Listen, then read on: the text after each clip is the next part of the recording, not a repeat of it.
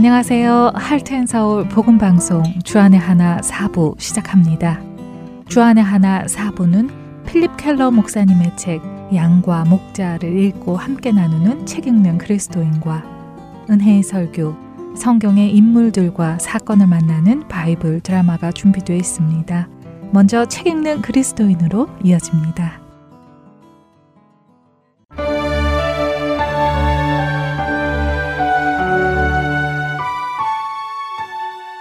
여러분 안녕하세요. 책 읽는 그리스도인 진행의 김혜나입니다. 필립 켈러가 쓴 양과 목자라는 책을 중심으로 여러분과 생각해 볼 주제들을 나누고 있습니다. 대도시에 살아가는 사람들은 언제 어디서나 손쉽게 물을 구해 마실 수 있습니다. 물을 구하는 것이 어렵지 않지요. 물을 구하는 것이 어렵지 않으니 갈증을 느끼는 경우도 많지 않습니다. 도시인들이 갈증을 느끼는 경우는 주로 격렬한 운동처럼 땀을 많이 흘리는 경우 혹은 짜게 먹은 후 같은 경우이지만 그것도 바로 물을 구해 갈증을 해소할 수 있기 때문에 갈증을 오랜 시간 경험해 보는 것은 드뭅니다. 이렇게 물을 쉽게 구할 수 있다 보니 물에 대한 귀중함과 고마움을 잘 모르고 넘어가기도 하지요. 사실 우리 몸의 70%는 수분이라고 합니다. 그것은 양들도 마찬가지라고 하는데요. 물은 동물들의 정상적인 신진대사를 위해 반드시 필요한 요소라고 합니다. 우리 몸에 수분이 1% 혹은 2%만 부족해도 우리는 갈증을 느끼는데요.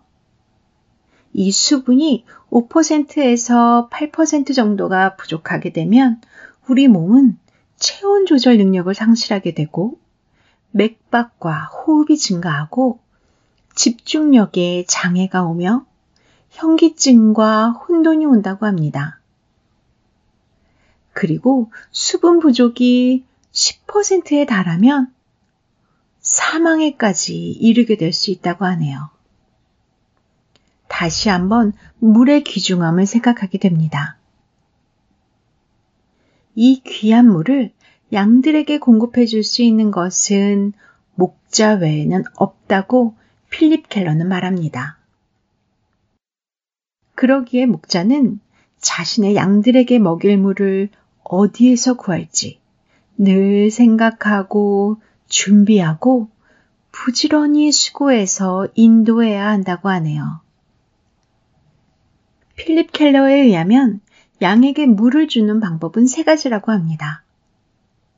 첫째는 풀잎에 맺힌 이슬을 통해 공급하는 것이고, 두 번째는 깊은 우물에서 물을 건져 올려 공급하는 것이며, 마지막 세 번째는 샘이나 시냇가로 데리고 가서 먹이는 것이지요. 그런데 양이 매일 아침 풀잎에 맺힌 이슬을 흡족하게 먹을 수 있다면 양은 따로 우물물이나 시냇물을 먹지 않고도 여러 달을 견딜 수 있다고 합니다. 그렇기에 부지런한 목자는 동이 트기 전, 그러니까 이슬이 사라지기 전에 일어나서 양들을 이끌고 풀숲으로 나아가 양들이 이슬을 충분히 먹을 수 있도록 해준다고 합니다. 필립 켈러는 이른 아침 목자를 따라 풀숲에 가서 이슬을 먹으며 충분한 수분을 섭취하는 양의 모습과 이른 아침 우리의 생수가 되시는 하나님의 말씀을 읽으며 하루를 살아갈 영적인 수분을 섭취하는 우리의 모습을 비교해 줍니다. 성도의 삶이 매일 아침 진리의 말씀을 먹으며 시작한다면 그 하루의 삶 속에서 우리는 세상의 것들에 목말라 하지 않고 충만한 은혜 가운데 살아갈 것입니다. 선한 목자는 이른 아침 아주 일찍 일어나서 양들을 이끌고 나아가 이슬을 먹입니다. 하지만 이슬이 많이 맺히지 않는 환경에 있다면 목자는 가까운 우물가로 가서 양들에게 물을 먹입니다. 양이 스스로 우물을 떠먹을 수 있을까요? 그건 말도 안 되는 이야기지요. 그렇기에 선한 목자는 자신의 양들에게 물을 먹이기 위해 깊은 우물 속에서 물을 길어 올리는 그런 수고를 해야 합니다. 또 가까운 곳에 우물이 없다면 목자는 양들에게 먹일 수 있는 깨끗한 샘물이나 시냇물이 어디에 있는지 먼저 가서 찾은 후에 양들을 그리로 인도합니다. 어디에 샘이 있는지 모르며 무작정 양들을 이끌고 시냇물을 찾아 헤매고 다니지는 않습니다.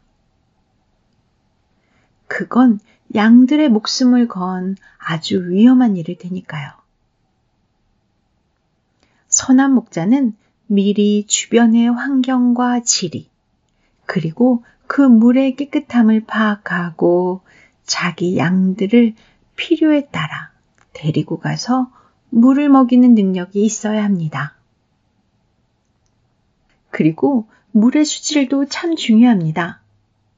오염되고 더러운 물을 마시게 되면 몸이 병들고 생명에 치명적인 영향을 끼치게 되지요. 필립 켈러는 자신이 경험한 고집스러운 암양들과 새끼들의 경험을 이야기합니다.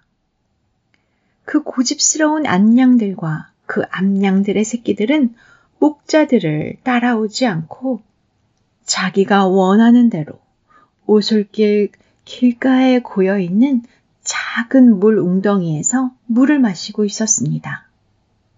그런데 그 물 웅덩이의 물은 더러운 흙탕물이었다고 하네요.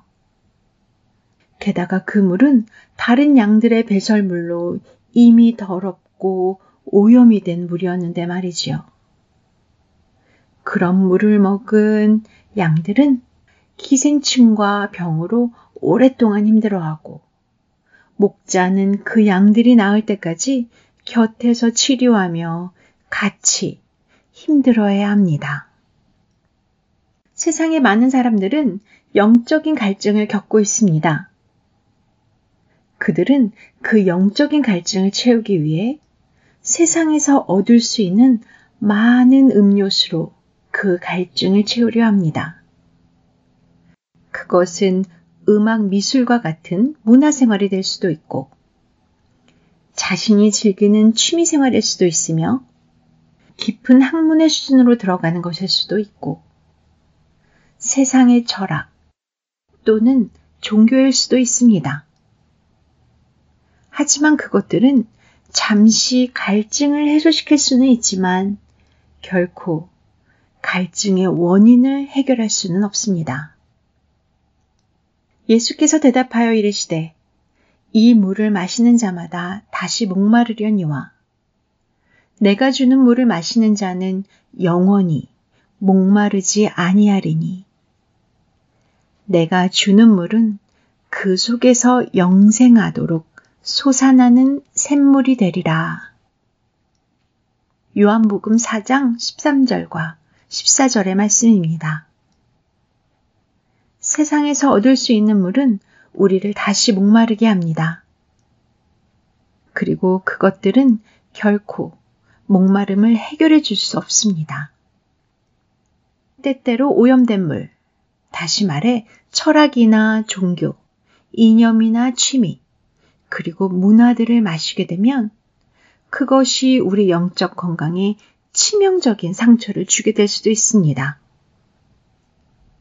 그리고 실제로 많은 사람들은 생수가 아닌 그 오염된 물이 자신들의 갈증을 해결해 줄 것으로 믿고 마시며 그렇게 죽어가고 있습니다.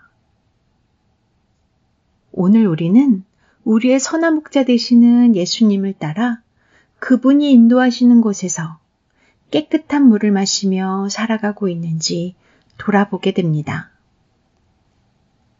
매일 아침 그분이 공급해 주시는 신선한 이슬 같은 말씀을 마시며 하루를 시작하고 그분이 수고하여 길어 올려주시는 깨끗한 우물의 물을 마시며 그분이 인도하시는 쉴만한 물가로 가서 그 말씀 안에서 쉼을 얻으며 살아가는지 점검해 보시기 바랍니다. 그리고 다윗과 같은 고백이 절로 나오기를 소망해 봅니다. 여호와는 나의 목자시니 내게 부족함이 없으리로다. 그가 나를 푸른 풀밭에 놓이시며 쉴만한 물가로 인도하시는도다. 라고요. 책 읽는 그리스도인 여기서 마칩니다. 다음 시간에 뵙겠습니다. 안녕히 계세요.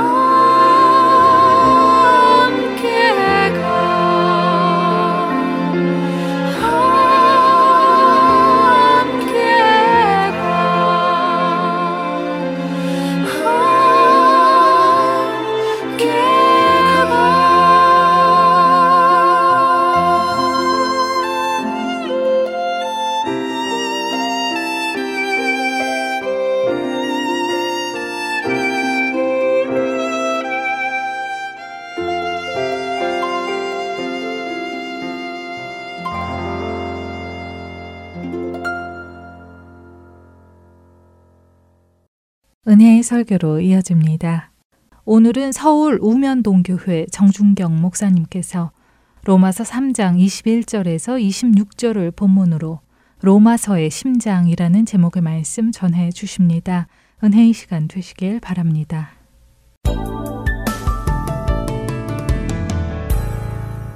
오늘 주시는 하나님의 말씀은 로마서 3장 21절에서 26절입니다. 다 같이 일어나셔서 한 절씩 교독하겠습니다. 이제는 율법 외에 하나님의 한 의가 나타났으니 율법과 선지자들에게 증거를 받은 것이라 곧 예수 그리스도를 믿음으로 말미암아 모든 믿는 자에게 미치는 하나님의 의인이 차별이 없느니라 모든 사람이 죄를 범하였음에 하나님의 영광에 이르지 못하더니 그리스도 예수 안에 있는 속량으로 말미암아 하나님의 은혜로 값없이 의롭다 하심을 얻은 자 되었느니라. 이 예수를 하나님이 그의 피로써 믿음으로 말미암는 화목제물로 세우셨으니 이는 하나님께서 길이 참으시는 중에 전에 지은 죄를 간과하심으로 자기의 의로우심을 나타내려 하심이니 곧 이때 자기의 의로우심을 나타내사 자기도 의로우시며 또한 예수 믿는 자를 의롭다 하려 하심이니라. 아멘.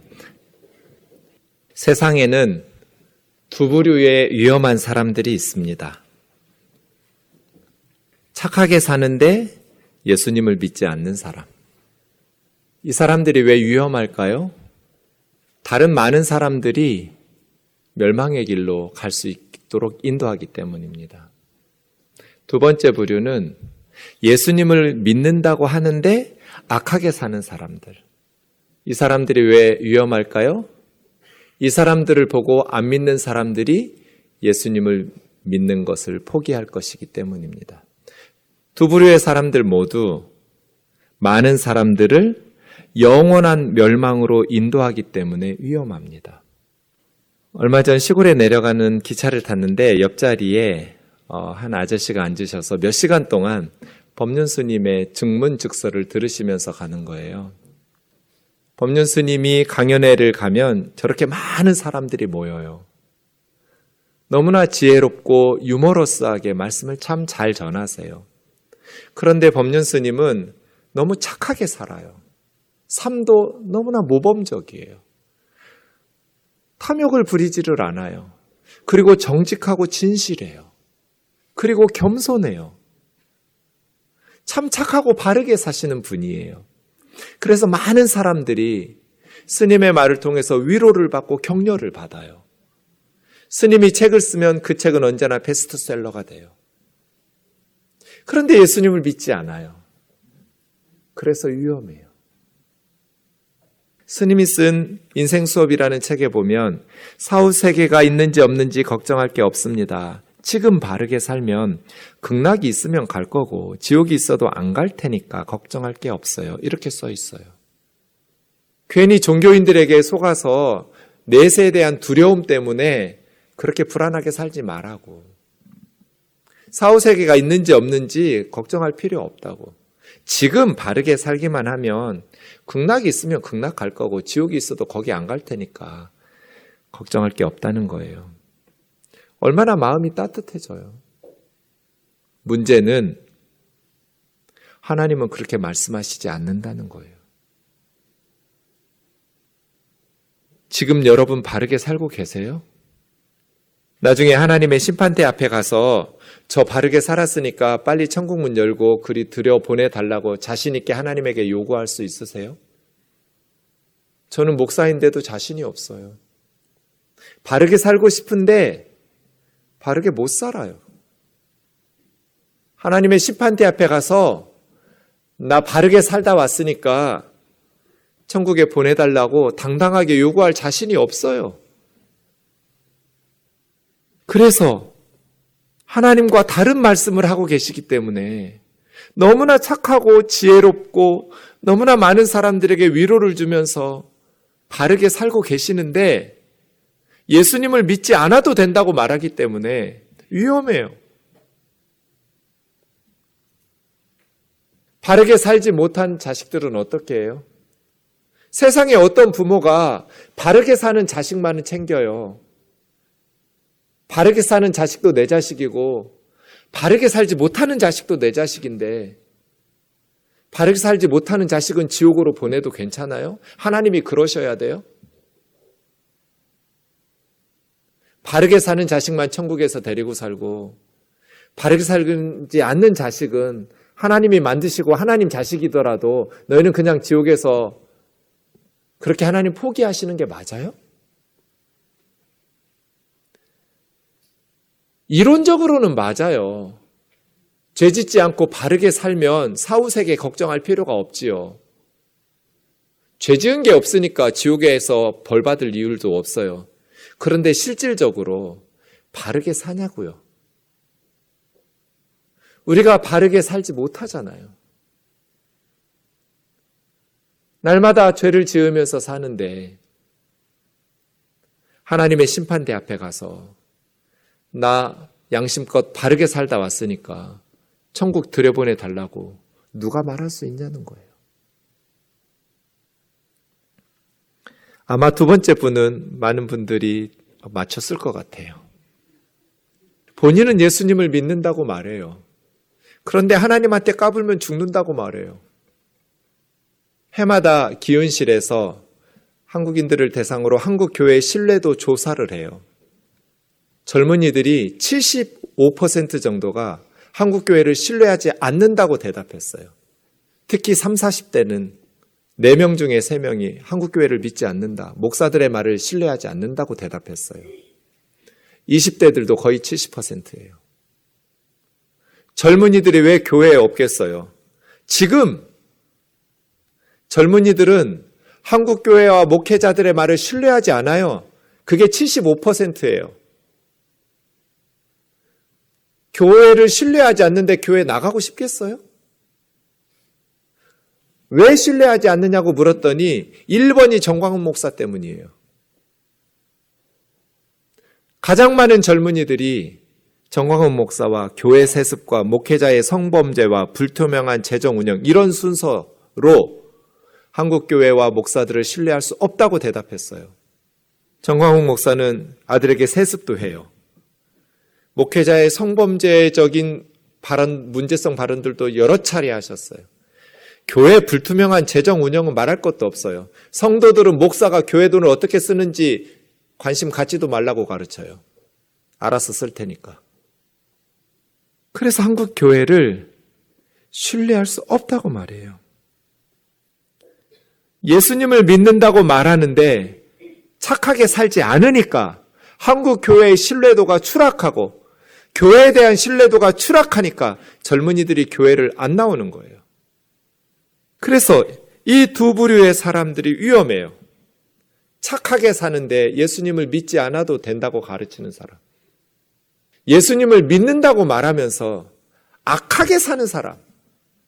예수님을 믿는 우리가 왜 예수님을 믿어야 되는지를 분명하게 알고 예수님을 믿는 우리가 안 믿는 사람들이 칭찬할 수 있도록 착하게 살아야 믿지 않는 사람들이 예수님을 믿고 우리와 함께 천국에 갈 수 있을 거잖아요. 그래서 이 두 가지가 필요해요. 왜 예수님을 꼭 믿어야 되는지를 분명히 알아야 되고,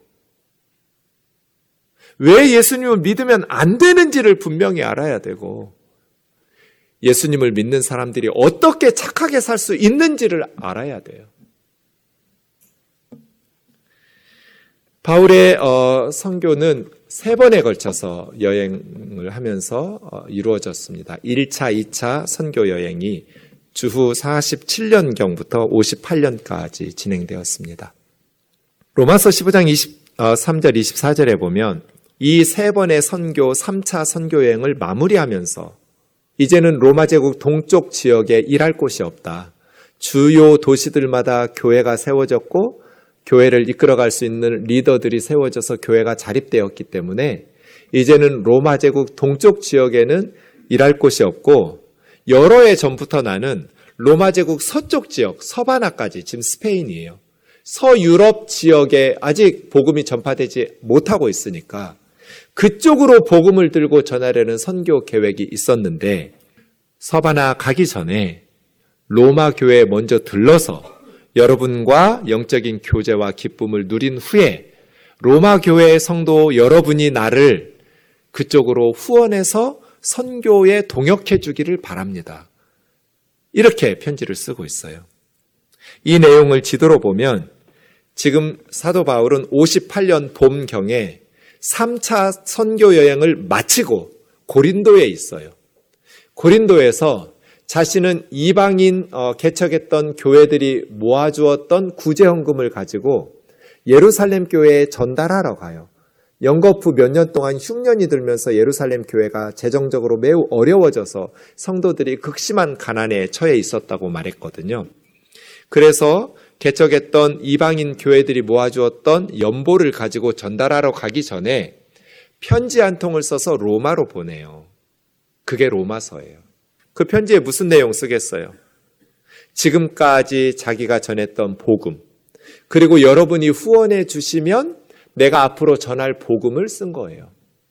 지금까지 저는 이런 복음을 전했습니다. 그리고 앞으로도 이런 복음을 전할 겁니다. 그러니 로마교회 성도 여러분, 저와 함께 로마 제국 서쪽 지역의 선교에 동참해 주세요. 그게 로마서예요. 그러다 보니 로마서가 복음에 대한 가장 논리적이고 체계적인 성경이 된 거예요. 제가 좋아하는 성경학자가 있는데 레온 모리스라는 호주 신학자예요. 어, 지금은 천국에 가셨는데 레온 모리스가 로마서 3장 오늘 본문 21절에서 26절을 이 여섯 구절이 지금까지 쓰여진 모든 글 가운데 가장 중요한 문단이라고 말했어요. 제가 레온 모리스를 존경하기도 하지만 그 말을 설교 시간에 인용하는 이유는 100% 동의하기 때문이에요. 왜 그러냐면 이 여섯 구절이 우리의 신앙과 삶을 세우고 넘어지게 하는 기준이 되기 때문이에요. 이 여섯 구절이 우리를 천국으로 인도할 수도 있고 천국에 못 들어가게 할 수도 있는 기준이 되는 말씀이기 때문이에요. 그래서 세상 모든 사람들이 반드시 알아야 될 구절이고 반드시 우리가 세상 사람들에게 들려주어야 할 말씀이에요. 이 21절에서 26절까지 여섯 구절을 알기 전에 19절과 20절을 어, 사전적으로 좀 공부하고 갈 필요가 있어요. 우리가 알거니와 이 말은 편지를 쓰고 있는 바울이나 편지를 받고 있는 로마 성도들이나 다 일치한다는 거예요. 뭐 이견이 없다는 뜻이에요. 우리가 다 인정하지. 뭐를 인정해요? 율법이 말씀하시는 것은 율법 아래 있는 사람들에게 말씀했다라는 거죠. 십계명이나 구약의 율법은 그 율법을 하나님께서 주신 이스라엘 사람들에게 하신 말씀이에요. 십계명과 율법을 들어보지도 못한 다른 이방 나라 사람들에게 하신 말씀이 아니에요. 이것에 대해서는 이견이 없어요. 우리가 알거니와 율법이라는 것은 하나님께서 율법을 주신 이스라엘 사람들에게 말씀하신 거예요. 그런데 하나님께서 왜 이스라엘 사람들에게 십계명 그리고 율법을 말씀하셨는가? 이 율법은 모든 입을 막고 온 세상으로 하나님의 심판 아래 있게 하려 합니다. 하나님의 심판대 앞에 갔을 때 우리의 죄가 너무나 정확하게 증거가 제시될 거예요. 그리고 그 죄들이 너무나 크고 무거워요. 우리는 너무나 많은 죄를 짓고 살아요. 그래서 하나님께서 할 말 있으면 해보라고. 하나님의 심판대 앞에서 피고인에게 변론할 말 있으면 변명해 보라고. 이야기할 때 제시된 증거가 너무나 중요하고 명확하고 중하고 무겁기 때문에 우리 스스로 할 말이 없다는 뜻이에요. 율법을 들었고 알았다고 해서 하나님 앞에 자랑할 수가 없어요. 율법을 알았다고 해서 우리가 의롭게 되는 건 아니니까요. 율법대로 말씀대로 순종하면서 살아야 의로운 삶이라고 칭찬을 받을 텐데 율법을 들은 이스라엘 사람들도 세상에서 가장 소중한 교훈, 하나님의 말씀을 듣고 배웠지만 그렇게 못 살아요. 그래서 할 말 있으면 해보라고 하나님 말씀하셔도 스스로 자기 입을 막을 거예요. 나는 율법대로 바르게 잘 살았으니까 천국에 들여보내달라고 말할 수 있는 사람이 없을 거예요. 그저 하나님의 처분에만 맡기면서 고개를 푹 숙이고 나는 죄인이로소이다 할 거예요. 유대인들이 그렇게 산다면 하나님의 말씀을 듣고 배웠던 하나님의 백성들이 그렇게 살았다면 우상을 섬기면서 하나님의 말씀을 알지도 못하고 사는 세상 사람들은 말할 것도 없어요. 나는 양심껏 살았으니까 하나님 천국에 들여보내 달라고 말할 수 있는 사람이 아무도 없다는 거예요. 그래서 온 세상이 하나님의 심판 아래 있게 하려 합니다. 율법의 행위로 이 말은 율법을 지켜서 그런 뜻이에요. 하나님의 말씀대로 순종하면서 잘 살았기 때문에 하나님의 심판대 앞에서 의롭다 하심을 얻을 사람은 한 사람도 없다는 거예요. 율법은 우리를 의롭게 만들어주는 게 아니라 율법을 안는 것이 우리를 의롭게 만들지 않아요? 율법을 순종하면서 살아야 의롭게 돼요? 그런데 율법에 순종하면서 살지 못하기 때문에 율법의 지식이 우리 스스로를 구원해 주거나 죄를 용서해 주지는 않아요. 오히려 죄가 무엇인지 지식을 전해 주죠. 율법은 죄가 무엇인지를 깨닫게 해 주는 것이지. 우리를 죄를 씻어 준다거나 그렇게 바르게 살게 만들어 주는 건 아니에요. 그런데 하나님의 말씀대로 율법대로 우리는 아무도 살 수가 없어요. 자, 하나님의 심판대 앞에 누구나 가야 돼요. 그런데 하나님 앞에 한 번은 죽어서 심판대 앞에 서게 될 텐데 그 심판대 앞에 섰을 때 바르게 지금 살면 걱정할 게 없습니다가 아니라 말은 맞는데 바르게 살지 못하기 때문에 자신의 선한 행위로 하나님의 말씀대로 살았다라는 율법의 행위로 하나님의 심판대 앞에서 의롭다 하심을 얻을 육체가 없기 때문에 우리에게는 문제인 거예요. 그럼 어떻게 할 거예요, 여러분? 19절과 20절을 인정하고 21절로 넘어가든지 아니면 19절과 20절을 거부하든지 둘 중 하나 할 거예요. 대부분의 현대인들은 이 19절과 20절을 거부해요. 하나님의 심판대 앞에서 온 세상 사람들이 단 한 사람도 의롭다고 인정받을 사람이 없다. 아주 악하게 사는 사람들 뿐 아니라 당신도 똑같다. 라는 이 성경의 준엄한 판단에 다 불평과 불만을 토로해요. 그래서 21절로 넘어가려고 하지를 않아요. 다들 법륜 스님의 말씀처럼 바르게 살면 되지 뭐. 지옥에 있어도 가지 않겠지. 내가 무슨 죄를 그렇게 많이 지었다고. 라고 생각해요. 그래서 위험해요. 현대인들의 미래가 너무나 불안하고 위험해요. 자, 이제 세상에서 가장 중요한 여섯 구절을 보겠습니다. 이제는 으로 시작하는데 원문에 보면 접속사 하나가 더 있습니다. 그러나 이제는 but now입니다. 그래서 이제는 율법 외에 이 말은 율법의 방식으로 아니라 이런 뜻이에요. 착하게 사는 그런 방식이 아니고 새로운 방식으로 무슨 방식으로? 복음의 방식으로. 예수의 방식으로 그런 뜻이에요. 율법을 지켜서 착하게 살아서가 아니라 율법의 방식이 아닌 복음의 방식, 믿음의 방식, 예수 그리스도의 방식으로 하나님의 한 의가 나타났으니 율법과 선지자들에게 증거를 받은 것이라. 하나님이 갑자기 뒤늦게 생각하신 방식이 아니에요. 율법과 선지자 이미 수십 세기 전부터 구약 성경에 예언해 놓았던 거예요. 아니 천지 창조 이전부터 인간들이 에덴 동산에서 선악과 따먹은 순간부터 하나님께서는 창세기 3장에 약속하시고 말씀하셨어요. 너희들이 만들어내는 무화과 나무 잎으로는 너희 죄를 가릴 수 없다. 인간의 그 어떤 종교나 교육이나 인간의 그 어떤 지식이나 그 어떤 철학으로도 너희들의 죄를 스스로 너희 힘으로 가리는 그런 무화과 나무 잎은 없다. 하나님께서 가죽옷을 지어서 용서의 선물을 주신 거잖아요. 가죽옷을 아담과 하와에게 주셨다는 건 어떤 짐승이 죽은 거예요. 누가 죽었어요? 피 흘리고 여자의 후손이 사탄에게 발 뒤꿈치를 상하고 그 뱀의 머리를 부수는 모든 인간은 다 남자와 여자의 후손인데 예수님만 성령으로 동정녀 마리아에게서 나시니 여자의 후손이죠.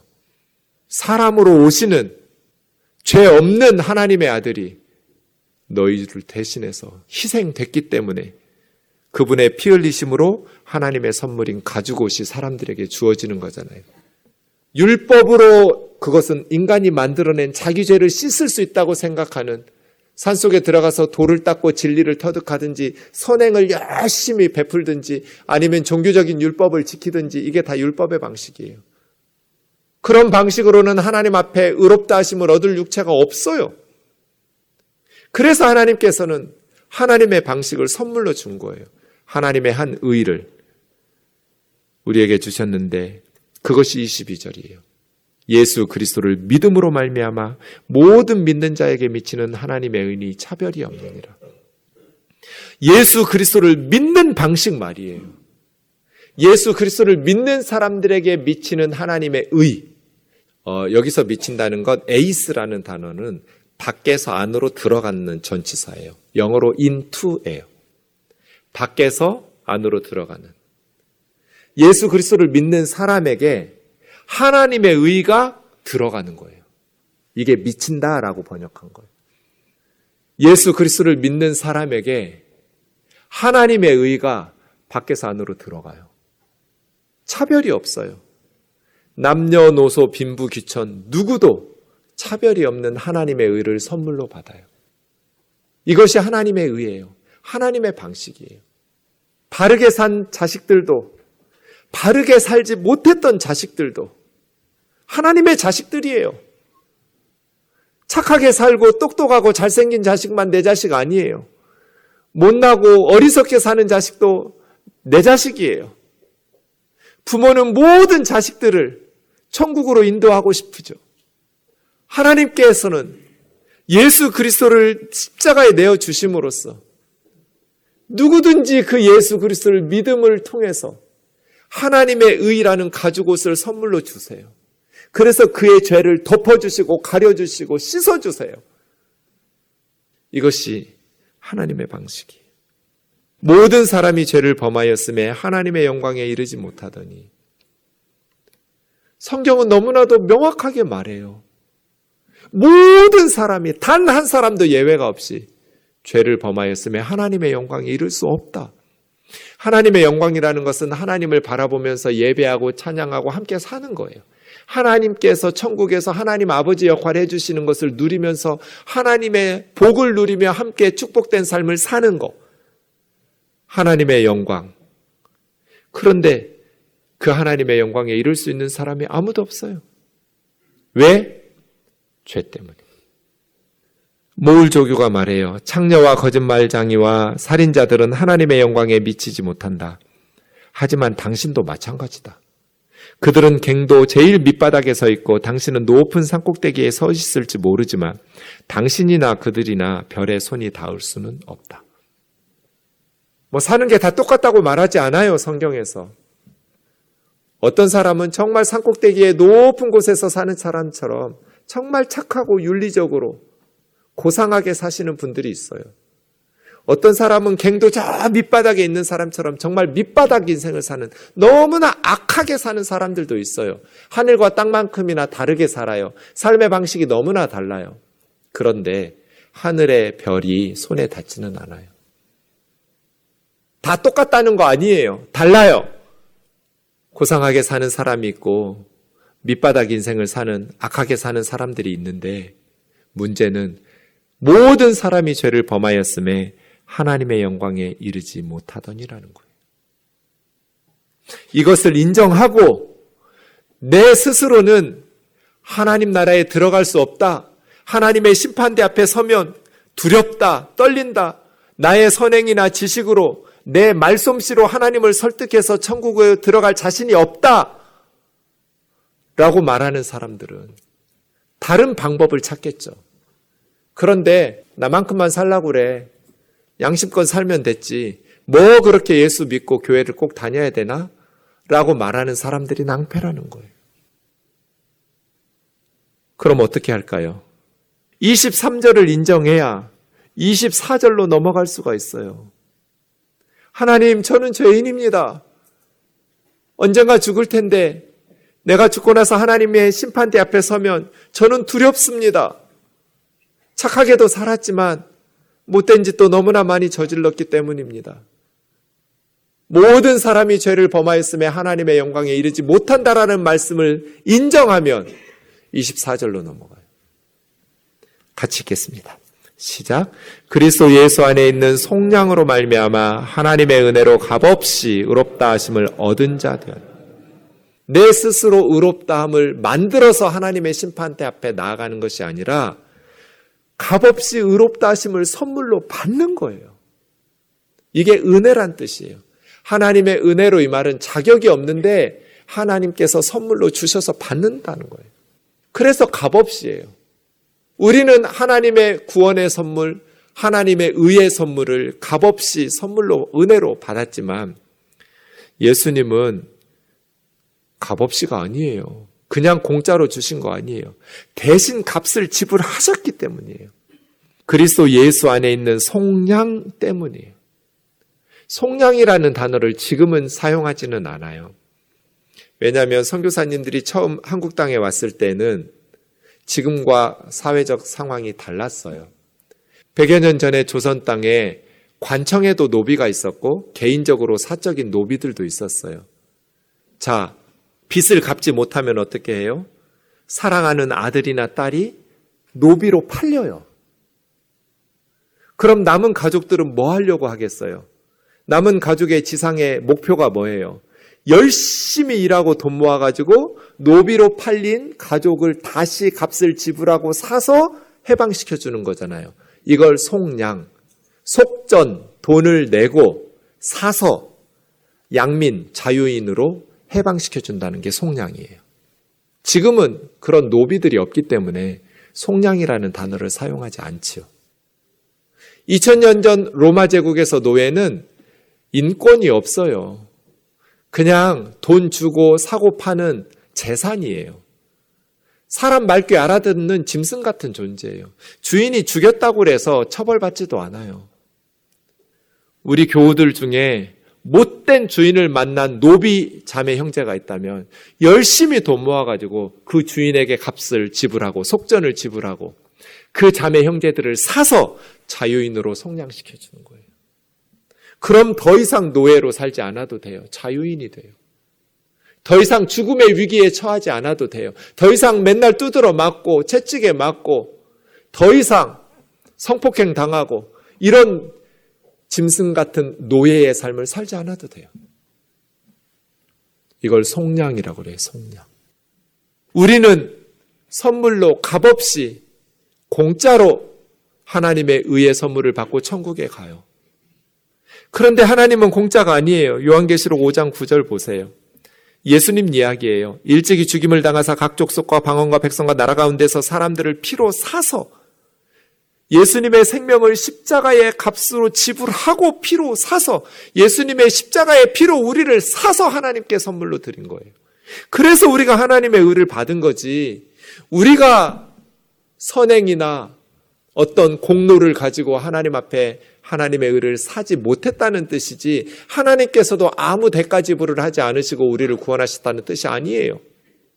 예수님은 자신의 생명을 십자가에 내어놓고 값을 지불하고 우리를 구원하셨어요. 그것이 24절이에요. 그리스도 예수 안에 있는 속량으로 말미암아 하나님의 은혜로 값없이 의롭다 하심을 얻은 하나님의 성도들이 된 거예요. 마지막 25절 26절 이 예수를 하나님이 그 피로써 믿음으로 말미암는 화목제물로 세우셨으니 예수님의 십자가 사건은 우연히 일어난 사건이 아니에요. 하나님이 계획하시고 창세 전부터 하나님께서 진행하신 사건이에요. 하나님께서 예수님의 피로 십자가에 내어 주시고 화목제물로 희생하게 하시고 우리의 죄를 예수님에게 덮어 씌워서 예수님에게 우리의 죄값을 담당하도록 하나님의 진노를 쏟아 붓고 우리 대신에 죄값을 치르시고 우리를 용서하시는 방식으로 하나님께서 예수 그리스도라는 선물을 모든 사람에게 주시면서 하나님은 모든 사람이 진리를 알고 구원받기를 원하신다고 말씀하셨어요. 바르게 산 사람들도 지금까지는 바르게 살지 못했던 사람들도 하나님의 선물인 예수 그리스도를 받고 이걸 믿음이라고 그래요. 하나님의 의가 밖에서 안으로 우리 속으로 들어와요. 그러면 이제 우리는 천국에 갈 수 있게 돼요. 우리 죄값을 예수님이 대신 다 지불하셨기 때문이에요. 어떤 청년이 남의 식당 가서 아버지 집도 아닌데 남의 식당 가서 계속 공짜 밥을 먹어요. 자기 원하는 대로 밥 달라고 그래요. 그리고 밥을 먹었으면 값을 지불해야 하잖아요. 밥값을. 그런데 그냥 가요. 매일 그렇게 해요. 나쁜 거죠. 왜 날마다 남의 식당에 가서 공짜로 밥을 먹냔 말이에요. 그런데 그 청년의 아버지가 어느 날 와가지고 그동안 아들이 먹었던 모든 값을 다 지불해요. 그리고 앞으로 다 먹고도 남을 만큼 엄청나게 많은 값을 한꺼번에 다 지불했다면 어떻게 될까요? 과거에 공짜로 밥 먹었던 그 모든 것들, 그리고 앞으로 공짜로 밥 먹을 모든 것들이 다 해결되는 거죠. 25절, 26절은 그런 식이에요. 하나님께서 길이 참으시는 중에 전에 지은 죄를 간과하신, 간과하셨다는 거 못 본 척 했다는 거잖아요. 이게 가능해요? 잠언 17장 15절에 있는 것처럼 악인을 의롭다고 하거나 의인을 악하다고 하는 두 사람은 여호와께 미움을 받을 거예요. 하나님은 악은 악이고 의인은 의이지 그렇게 죄 지은 것을 모른 척 외면하는 걸 악하다고 말해요. 그런데 25절에 보면 사람들이 지은 죄를 못 본 척하고 하나님이 넘어가셨다는 거잖아요. 어떻게 의로우신 하나님에게 이게 가능하냔 말이에요. 왜 가능해요? 전에 지은 죄 이 말은 길이 참으신 이거는 구약을 이야기해요. 아브라함, 이삭, 야곱, 요셉, 다윗, 모세, 선지자들 다 죄지었어요. 근데 하나님께서 용서하셨어요. 모른 척 간과하셨어요. 처벌하지 않으셨어요. 천국에서 살게 하셨어요. 왜요? 그들이 짐승 제사를 드렸기 때문에 소나 양이나 염소가 그들의 죄를 씻어 주었나요? 그렇지 않아요. 하나님께서 예수 그리스도를 십자가에 내어 주실 것을 계획하셨기 때문이에요. 구약의 사람들은 짐승으로 용서받은 거 아니에요. 예수님의 피로 용서받은 거예요. 십자가 사건이 시간을 역행해서 구약의 성도들에게 속죄의 역사를 효능을 발휘하는 거예요. 구약 사람들은 율법 지켜서 구원받고 신약 사람들은 예수님 믿어서 구원받는 거 아니에요. 구약이나 신약이나 예수 그리스도의 십자가의 보혈로 죄 사함 받아서 예수 그리스도를 믿음으로 구원받아요. 구약의 성도들은 약속하신 예수님을 정확히 알지는 못했더라도 믿음으로 붙잡고 구원받은 거예요. 하나님께서 길이 참으셨어요. 구약시대의 백성들이 지었던 죄들도 못 본 척 관가하셨어요. 왜? 십자가에서 한 번에 모든 빚을 다 값을 지불할 테니까. 과거의 값만 지불할 게 아니라 앞으로 먹을 밥값도 다 지불하고 과거, 현재, 미래의 모든 인류의 죄를 십자가에서 다 지불하신 사건이 십자가 사건이에요. 그래서 양심적인 사람도 죄를 그냥 간과하지 못하는데 판사라면 하나님께서 죄를 간과하시고 하나님께서 못 본 척 하신다는 건 있을 수 없는 일이에요. 그런데 십자가에서는 그 모든 것들이 다 해결되는 거예요. 한 번의 십자가의 속죄 제사로 죄는 우리를 하나님과 원수로 만들어요. 그런데 예수 그리스도의 피로 화목제물로 세워서 십자가의 한 번의 하나님의 희생 제사를 통해서 하나님도 의로우시고 예수 믿는 사람들도 의롭다고 하려 하심이라. 이 여섯 구절이에요. 인류 역사에 하나님께서는 십자가 전 과거나 십자가 이후 미래나 모든 세대의 모든 사람들에게 예수 그리스도의 십자가 사건을 통해서 누구든지 그 하나님의 선물을 믿음으로 받아들이는 자에게 하나님의 의의 선물을 주심으로 하나님 나라에 들어오게 하셨습니다. 사랑하는 자매 형제 여러분, 이사야 53장 6절 읽읍시다. 시작. 우리는 다 양 같아서 그릇 행하여 각기 제 길로 갔거늘 여호와께서는 우리 모두의 죄악을 그에게 담당시키셨도다. 이것이 오늘 본문의 내용입니다. 우리는 다다양 같아서 한 사람도 예외가 없어요. 그릇 행하여 각기 제 길로 가서 죄 짓고 살아요. 모든 사람이 죄를 범하였음에 하나님의 영광이 이르지 못하더니 그런데 여호와께서 예수를 그의 피로 화목제물로 세우셨어요. 하나님께서 계획하시고 하나님께서 우리를 사랑하셨기 때문에 예수 그리스도를 선물로 주셨어요. 우리 모두의 죄를 예수님에게 담당시키시면서 벌거벗겨서 십자가에 못 박아 죽이셨어요. 하나님의 모든 진노를 우리가 받아야 될 하나님의 분노를 예수님에게 쏟아 부으셨어요. 어떻게 하나님이 이럴 수가 있어요? 한 줌의 흙으로 지음받은 사람이 뭐라고? 그것이 하나님의 사랑이에요. 부모가 자식을 사랑하면 내 생명 대신 주는 게 아깝지 않잖아요. 내가 죽어서라도 내 자식 살릴 수 있다면 천 번, 만번 대신 죽어주고 싶잖아요. 하나님의 사랑이 그래요. 그래서 로마서는 이신칭의의 교리를 가르쳐요. 율법의 행위로는 하나님의 심판대 앞에서 의롭다함을 얻을 육체가 없다. 지금 바르게 살면 걱정 안 해도 되는 게 아니다. 바르게 못 산다. 그래서 하나님께서는 모든 믿는 사람들에게 차별이 없는 하나님의 의의 선물을 주셨다. 누구든지 예수 그리스도를 믿으면 죄사함 받고 하나님의 자녀가 되어 천국 백성 되도록 다시 레온 모리스의 말을 기억합시다. 지금까지 쓰여진 모든 글 중에 가장 중요한 여섯 구절. 그 구절은 히브리서 9장 27절을 우리에게 준비시켜 주기 때문입니다. 같이 읽읍시다. 시작. 한 번 죽는 것은 사람에게 정해진 것이요. 그 후에는 심판이 있으리.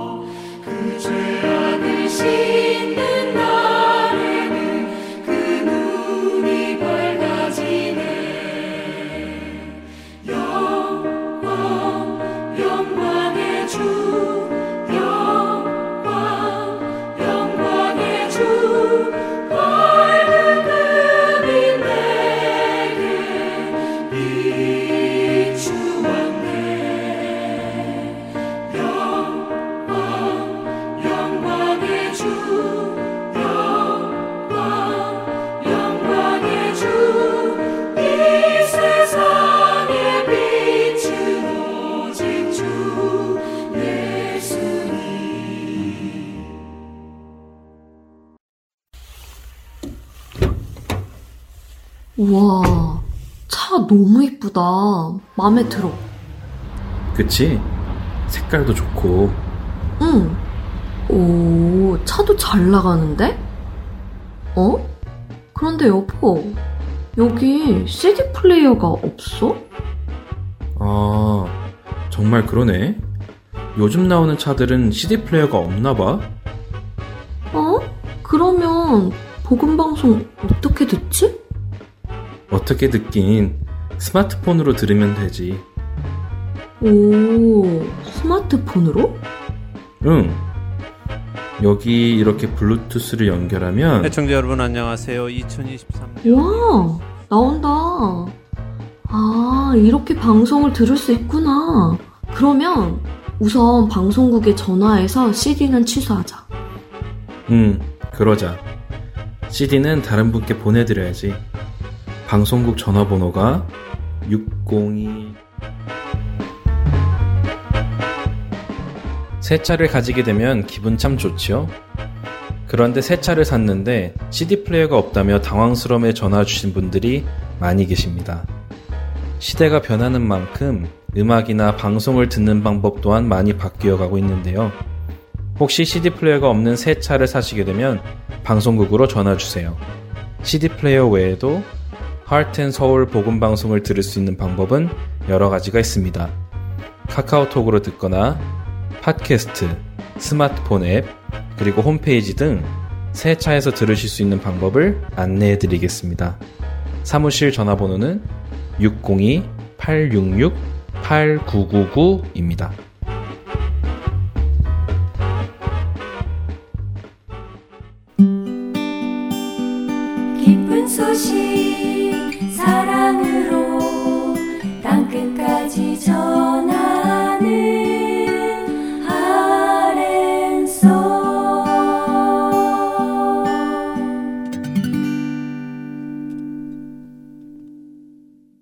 성경 속의 인물들과 사건을 만나는 바이블 드라마로 이어집니다.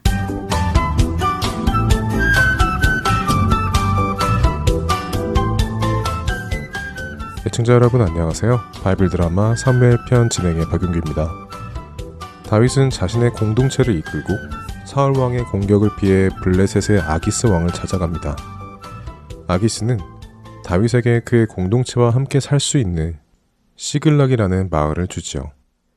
이로 인해 아기스 왕은 다윗이 자신의 편이 되었다고 생각했습니다. 그러나 다윗은 블레셋의 편이 될 생각은 없었죠. 단지 블레셋에 가 있으면 사울 왕이 더 이상 자신을 쫓지 않고 이스라엘을 다스리는 데 집중할 수 있을 것이라 생각했습니다. 이렇게 시글락에 살면서도 다윗은 이스라엘에게 위협이 될 만한 주변의 부족들을 공격하여 제거해 나갔지요. 그러나 아기스 왕은 다윗이 주변 부족이 아니라 이스라엘을 공격했을 것이라고 착각하고 있었습니다. 그러던 중 블레셋 사람들 안에 이스라엘과 싸우자는 여론이 일기 시작했습니다. 그래서 아기스 왕은 블레셋 민족 안에서 군인들을 모으기 시작했습니다. 그리고 다윗도 자신을 도와 이스라엘과 싸우기를 기대했죠. 이보게 다윗 장군 우리 블레셋이 이제 이스라엘을 공격하려고 하는데 자네 역시 자네의 부하들을 데리고 나와 함께 이스라엘과 싸워야 할 것을 알겠지. 아, 네, 물론입니다. 저는 아기스 왕의 종이 아닙니까?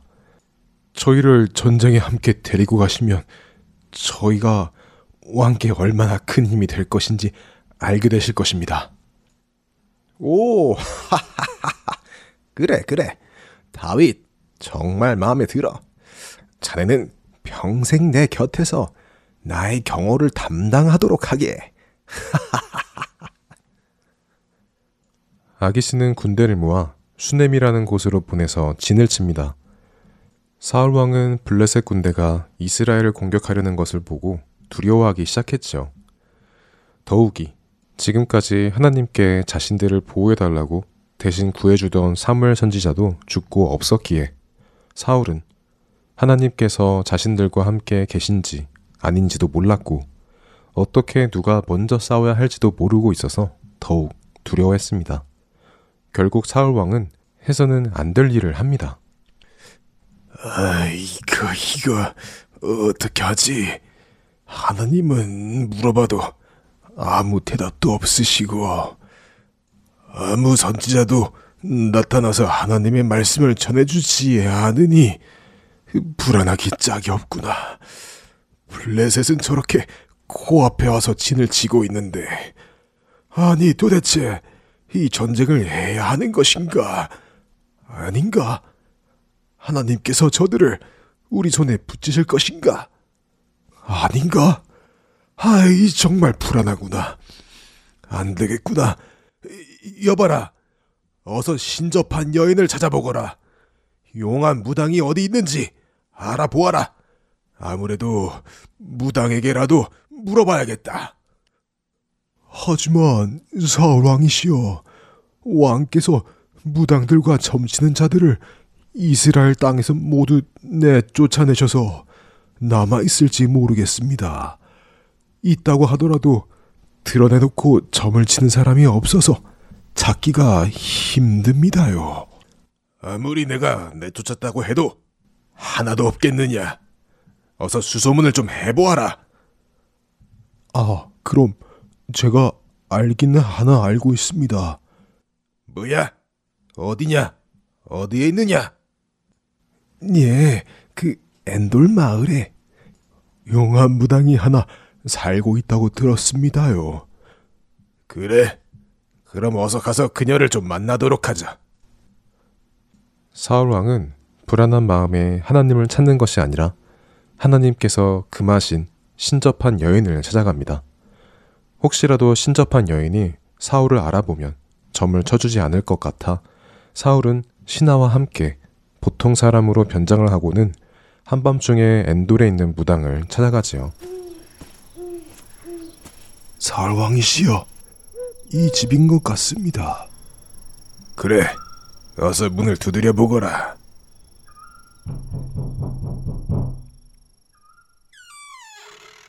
아니, 이밤중에 누구십니까? 사울과 신하는 무당의 집 안으로 들어갑니다. 내가 급한 일이 있어 이렇게 찾아왔어. 죽은 자와 좀 이야기를 하고 싶은데 어서 좀 불러주시오. 죽은 자라뇨. 아니, 무슨 말씀을 하시는 것입니까? 이스라엘의 왕 사울 왕이 신접한 자와 무당들을 모두 추방시킨 것을 모르고 하시는 말씀입니까? 괜히 제가 죽은 자를 불렀다가는 사울 왕에게 제 목숨이 남아나지 않을 것입니다. 신접한 여인은 자기 앞에 있는 사람이 사울인지 모르고 이렇게 이야기했죠. 그, 그건 걱정하지 말게. 내가 하나님 앞에 맹세하네. 자네는 이 일로 결코 사울왕에게 벌을 받지 않을 것이요.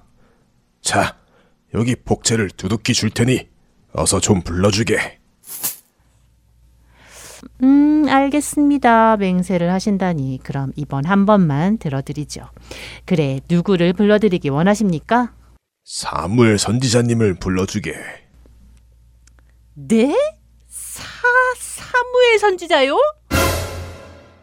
사무엘 선지자와 말을 하고 싶어 무당을 찾아간 사울 왕. 그는 사무엘 선지자로부터 무슨 말을 듣게 될까요? 바이블 드라마 사무엘 편. 다음 시간에 뵙겠습니다. 안녕히 계세요.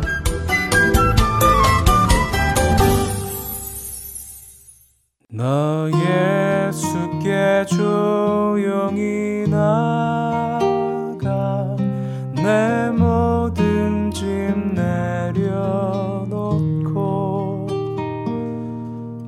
주 십자가 사랑을 믿어 죄 사함을 너 받으라.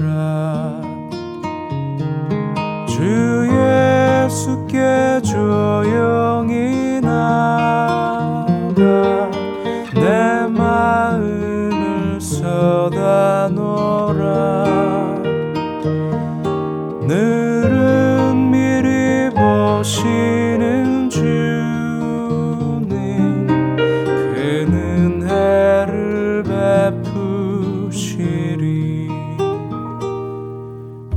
예수의 은혜를 입어 내 슬픔이 없어지리. 내 이웃을 사랑하여 너 받은 것 거저주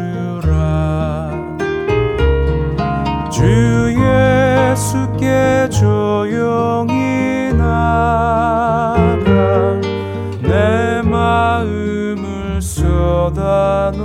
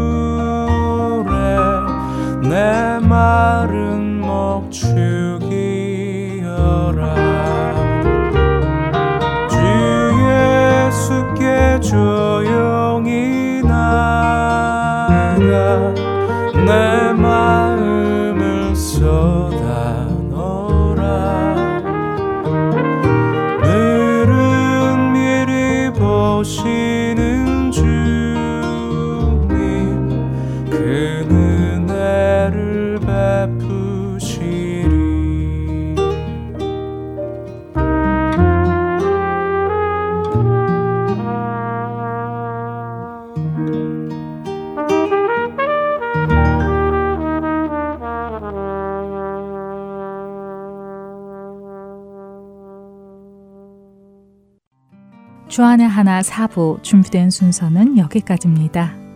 은혜와 진리 위에 견고히 서서 그리스도의 빛과 향기를 전하는 매일 매 순간이 되시기를 소망하며 오늘은 여기서 마치겠습니다. 다음 시간까지 안녕히 계세요. 고맙습니다.